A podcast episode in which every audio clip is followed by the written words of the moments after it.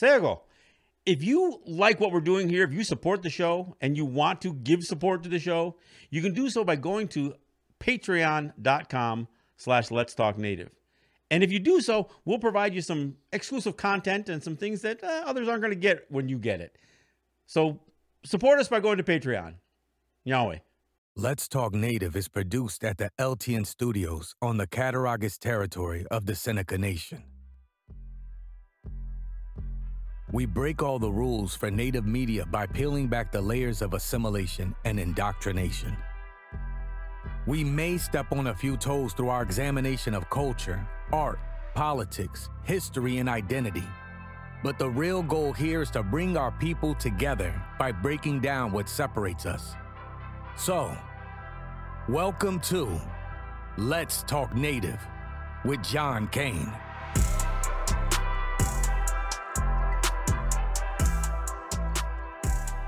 Hello and welcome to Let's Talk Native. I'm John Kane. I'm your host. And I got to ask the question Are our territories still the bastions of culture and history that we wish them to be? And I ask the question because we know that, look, we, we've seen announcements, you know, from places like the, the Choctaw of Oklahoma that declare that their nation is a Christian nation and there's been so much imposed um, culture and systems, government systems. You know, everything from the Indian Reorganization Act to you know to even the ones who are non-IRA governments that are elected councils and that kind of. There's so much that's different now than than, than what our history suggests. Uh, you know, has been. So I, I guess I asked the question are our territories now uh, contributing to assimilation? And, and I think clearly they, they are. The question is, how do we push back a little bit without seeming to, you know, necessarily to be always the contrarian in every one of our communities? I mean, we know that there are people in our communities that still we, we give them names like wisdom keepers and elders and and they have a lot of information um, associated, you know, cultural information. Uh, they may have a unique insight to to history because of their age and that kind of stuff. But you know, as we look though, even the most the the, the most senior of our people in our territories, their childhood uh, or childhoods uh, were they experienced their childhood during during the midst of um, of very tumultuous times. There's nobody alive today that we can go to to ask how it was before colonization, for instance. And even though our territories are, are somewhat remote and they've been isolated from some of the effects of the outside, uh, we they were never completely isolated. I mean, so when I, when I hear stories about how native territories didn't experience the depression the same way that non-native territories did because we didn't bank and we didn't have so many uh, some of the uh, the infrastructure that was tied to their economies. We certainly know that we're already being inundated with things like churches, you know, like um, you know military um, actions on our territories, uh, you know, enlistment. But even when I think about uh, the residential schools, we look at the residential schools today as this thing that was imposed upon us and that our children were taken away. But there was a certain amount of complicity on the side of the native governments and what was happening socially on our territories. The churches were were certainly part of it. Look, the Thomas Indian School here in the Cattaraugus territory of the Seneca Nation didn't exist in a vacuum. The Code of Handsome Lake was was probably you know, really asserting it, being asserted in territory. So the longhouses were were a factor with their newfound religion. The churches were being built in every one of the regions of Cattaraugus. The Seneca Nation had uh, had thrown out the the so-called chief system, which I would really sh- suggest should have been the clan system, and and adopted a written constitution albeit kind of slim, um, adopted a written constitution, elected their their counselors and their president, And yet, the Thomas Indian School was developed during this era, during, during this, this period of time, and would exist for a significant period of time. We have plenty of people we can go to within a community who were familiar with the residential school era. Not a whole lot of people that we can talk to who who predate some of that. So when we, while we can learn about relatively recent history from some of our elders, I'm not sure that we can get a solid grasp um, of what it was like for this community to operate as, as a longhouse community, for instance. So when we talk about things like Kayanaragoa, how many places can we say, well, this is where it still exists? And a community operates that way from a Haudenosaunee standpoint. Or, and frankly, many of the, the native territories, there, there aren't a whole lot that operate as traditional governments or or govern themselves through a through a traditional process. I'm not saying none exist, but there's not a whole lot of them. So um, even as I when as I'm talking about um, native identity and and I talk about having a connection to your people and to your culture and and and you know language and all that stuff. And and oftentimes if I'm talking about the difference between someone who lives on territory and off territory, I don't think we can make that clear distinction that just because you live on territory that you have a great connection culturally. You may have a great connection with, with people, um, your your people, and and your your your territory, the land. So I mean, I, it, we get down to the question: if you leave your territory, are you leaving because you're trying to abandon that, or because there, you know, I've talked about the fact that there seems to be very little hope or, pros- or prospect for the future. There, there's no careers to be found in many native territories. So if you leave your territory and you go to the city, does are you are you really losing that cultural connection? I'm not so sure that that's true. I mean, and, and, I'm, and I'm not encouraging people to leave our territories. I mean, uh, so I don't want it to, to be interpreted that way. But I've had it explained to me that that sometimes leaving was the only way to avoid the pressures of assimilation that come from within our own territories, the churches, you know, the the, the law enforcement. I mean, look at the, the battles that we have. Who has who has criminal jurisdiction in our territories? There's almost no place, and I say almost because there are a few, but there's almost no place where we don't allow the states, not just the federal government, the states to assert their criminal jurisdiction on our territory. So, I mean, certainly sovereignty and, and the distinction of our, uh, you know, of, of, our being, our autonomy isn't demonstrated there. I mean, I, I just saw something posted just the other day from the Seneca Nation Media Department that, you know, a clear statement that just because New York State just legalized marijuana doesn't mean that it's legal here. Really? So, why was it illegal in the first place? Because of the state? So there's there ends up being these strange, you know, um, relationships with, you know, what are we considered, you know, legal or illegal, you know, and who enforces that law? You know, if Seneca Nation has a, you know, has certain laws on their books, laws. Well, who is the law enforcement agency? The, the marshals? They can't rely on the outside to enforce Seneca law if the Seneca law is different than the outside law. In fact, the, the state police can't enforce anything, or the, the county police can't enforce anything other than state law. So it, it, it we live in a peculiar time and place because of what exists today on our territories as far as autonomy and distinction from the outside. It's it's it's a real fuzzy line. And when I when I again to to talk not only just to pick on the Ch- Choctaw necessarily, but there are many native territories where church is a predominant part of their you know of their culture. Look, even my friends in Hawaii who are fighting you know to assert the Hawaiian kingdom, many of them are, are have been very Christianized. Not all, but many. And that becomes a challenge. Even as we're trying to draw a line in the sand about about pushing back on the state and the federal government. Because the idea of patriotism towards the United States is some, sometimes deeply connected to you know the, the religious beliefs the education systems that have been you know brought into our territories. I mean or the fact that our kids have been brought off our territories to be educated. Look if your kids are brought up in public school unless you're there to push back on some of the narratives they're being they're being taught even as it relates to native history which very little of it's taught but even when we have a, a native program in our schools there's there's parts of that that get that, that, that get twisted up.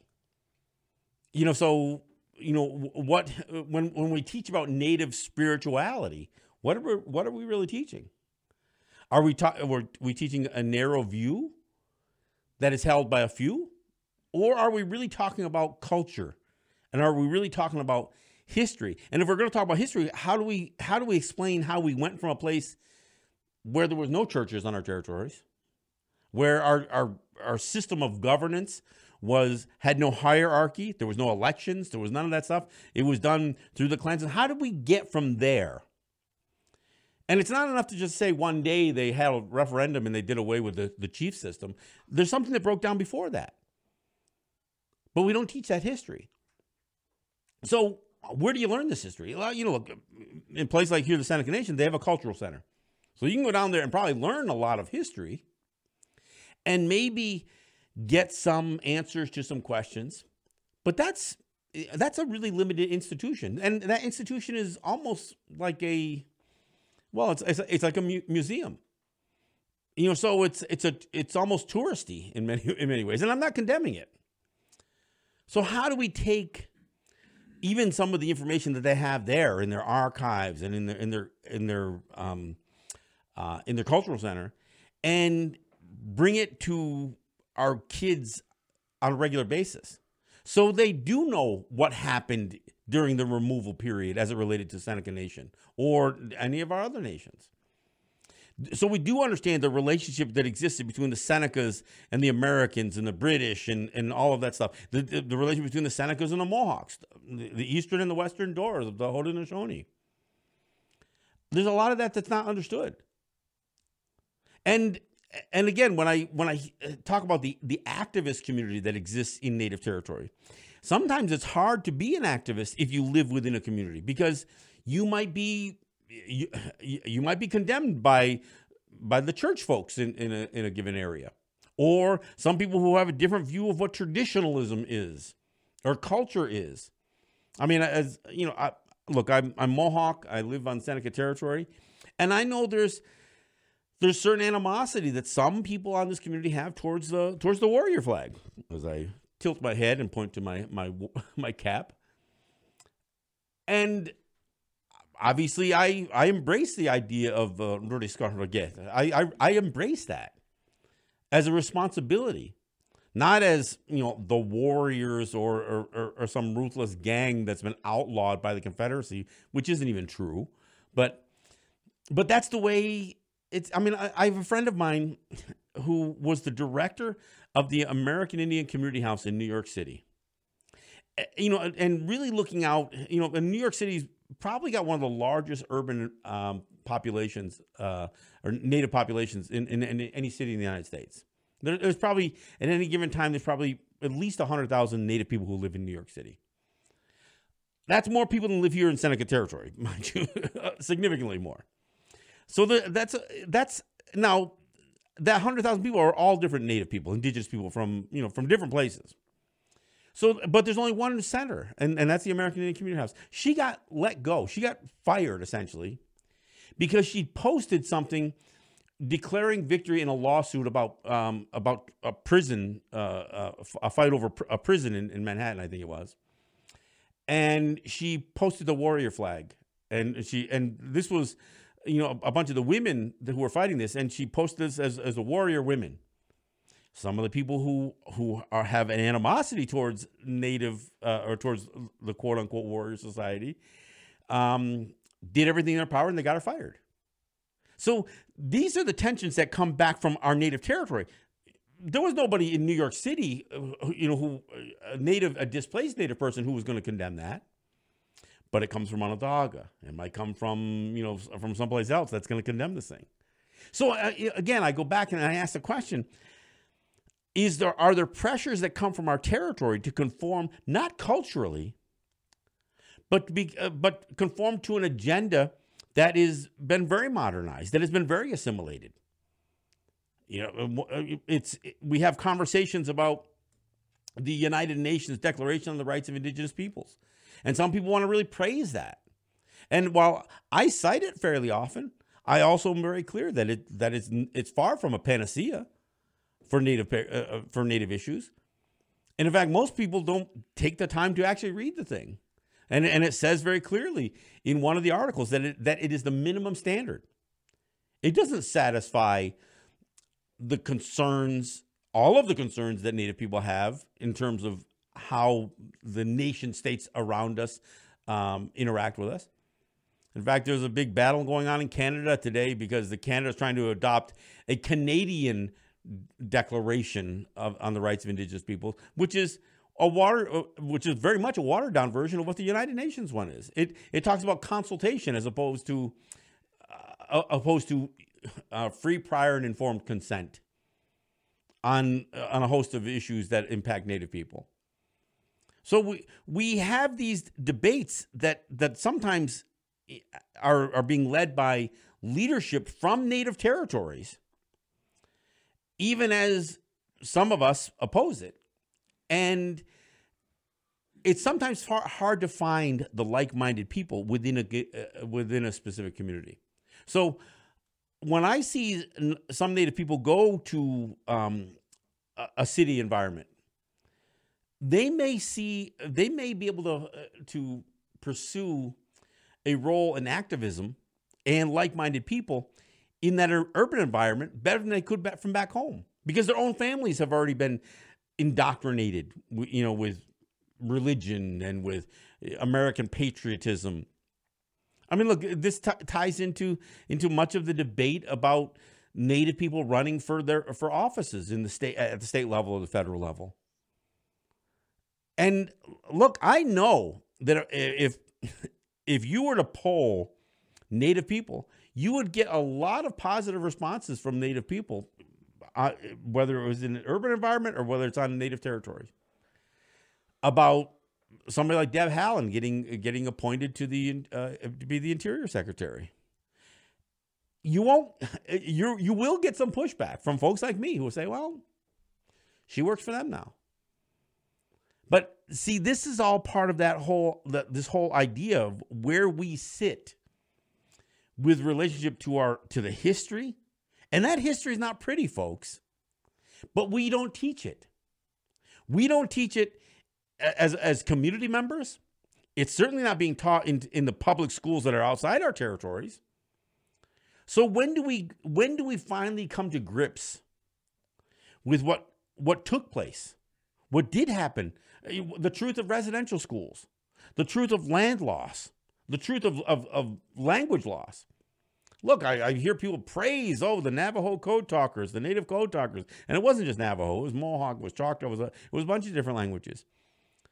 And we praise those individuals when in the reality is those individuals were being used for a language that the United States was trying to destroy. Kill the Indian, save the man. That was the policy at these residential schools. Among the things that they were trying to kill about Native people was our language until they figured they could use it, they could weaponize it. And so we praise those, many of those people who are, who are very old now because it was World War II. There's only a few code talkers left. And but we don't tell the truth. We don't tell the real story behind what was happening to our language and how it came to be and how it became to be used militarily. Oh, look, I, I see our people say, well, we, you know, our uh, native code talkers won the war. Well, no, they didn't. But see, that's the way we're taught. And, and we're, we're taught that so we can be proud of them. Not necessarily proud of the language. Because in this situation, our language was, was being exploited by what would, what has now become the U.S. military industrial complex. And so it, it isn't it wasn't this this great triumph of native culture because nobody there was no big effort to uh, to sink a bunch of money and resources into in, uh, and, and reparations back to native people for having that language stripped away for for decades almost almost a full century of destroying our language. See that's where i got to ask the question. Because in this moment in our territories is there a greater pressure to assimilate? I, I mean generally assimilate native people to the american system I mean, look, for the most part, if you look at how governance works on native territory, you know, and this is on the US and the Canadian side, this idea of municipalizing native government. So, so these are like governments. I mean, I heard some hired um, uh, consultant by the Seneca Nation describe the Seneca Nation as part of the system of federalism as if the Seneca Nation government some fit in there somewhere between township governments of townships and counties and state. It, it was somewhere in between there. Like there was this governing system that the Seneca Nation government fit within the system of federal, state, local government, rather than something separate and different and distinct and autonomous. And that's problematic because if the Seneca Nation or any other native government is just a municipal government, so our territories are just these little municipalities within a state? Then how did that happen? So it doesn't just become a bit of a, a cultural question, it goes back to being a, a bit of a historical question. So, again, let me remind people there's no question that our connection to people and place is important. And I'm not by by any means suggesting that there's not value to our native territories. There, there's a tremendous amount of value.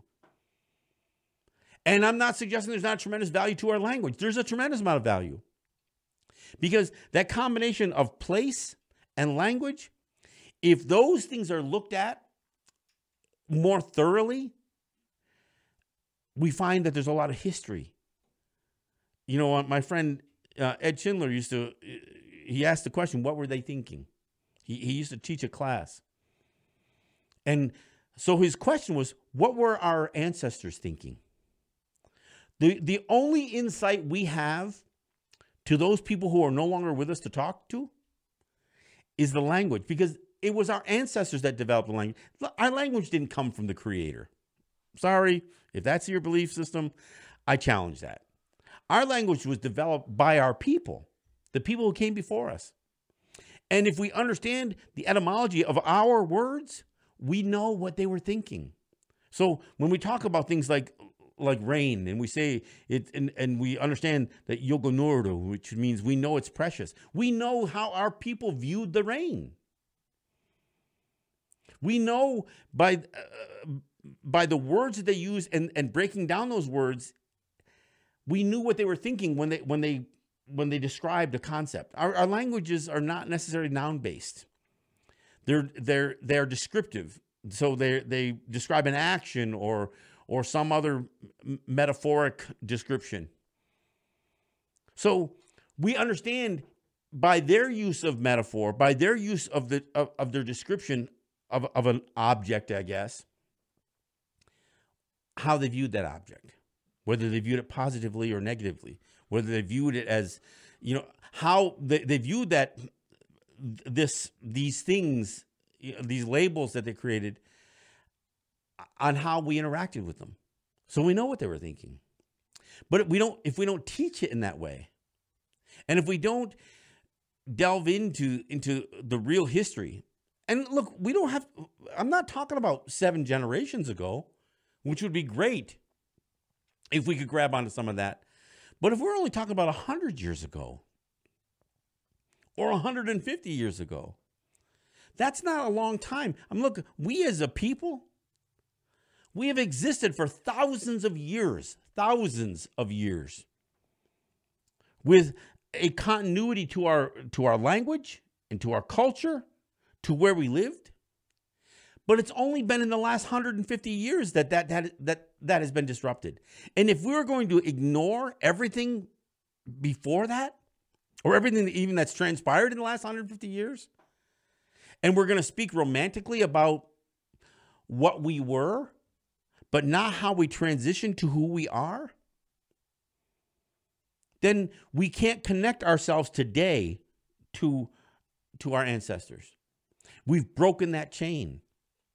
And and part of that chain was broken most significantly because of because of colonization, because of residential schools, because of war, because of you know, of, of poverty. But we have to revisit that. You know, I, have mentioned uh, I've been watching this this series on HBO called uh, "Exterminate All the Brutes." It's it's it's fascinating, but I'll, but I'll tell you when you watch this thing,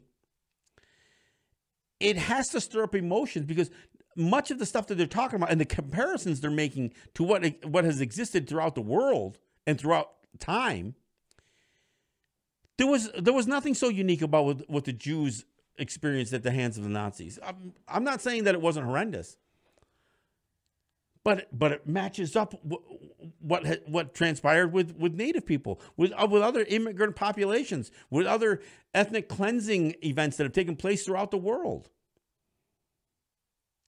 And so, why do they repeat themselves? Because we don't learn from them. We bury it. Just like the mass graves, we bury it. So, look, when I asked the question originally, you know, are, are our territories the bastions of culture and history? No, they probably aren't. But they could be, and they should be. But we we have to be we have to make a concerted effort to connect the dots, to connect ourselves from where we are today to before colonization and and tell that story about how we go from there to here. From then to now.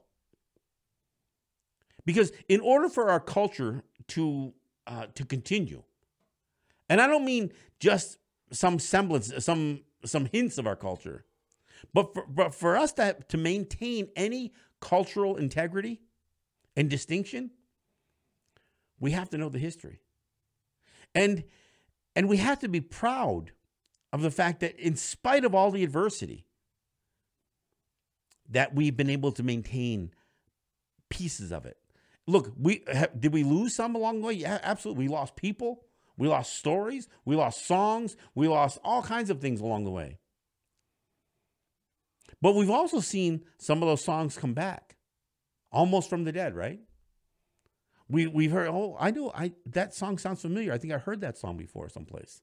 So we look at each one of our native territories, from from uh, you know Oshweken to Kahnawake to to Wahta to you know, and even as we we interact with with some of our our other relatives, the you know um, that are not necessarily recognized as Haudenosaunee.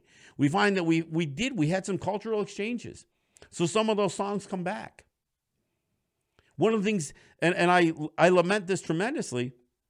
One of the things that was eliminated so significantly um, during the residential period, re- residential school period, was the this idea of a of whether we want to break it down to a specific ceremony, but this whole idea of a rite of passage how our children went from being children to adults. That was stripped away.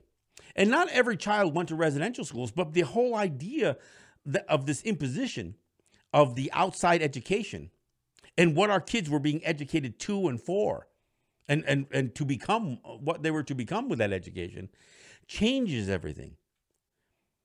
There's, there is an effort now to bring some of that back. But whether we bring back a specific ceremony or just the notion that how do we prepare our kids culturally, both our, our, our boys and our, and our girls, to become men and women? Yeah, and of course that there is a connection to to what we prepare them for and what we do for a livelihood. So I know as I as I address Native people who no longer live on territory. And I know the struggle that must exist for them to maintain cultural connections. Human connections are easier to do, but cultural connections are tough because so much of the culture has lost has, has been lost in our territories. And so much of the advocacy and the activism is tough. I mean, look, American Indian movement was born out of uh, out of native people in the cities. Uh, you know, some of the warrior society issues may have been born on territory, but I think there has to be a connection.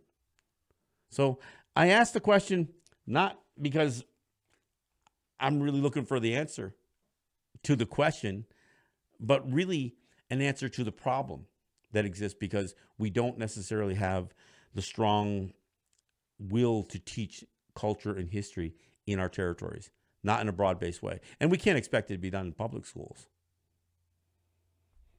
So that's my topic for today. I thank you for indulging me. And again, let's have the conversation. I'm John Kane. This is Let's Talk Native.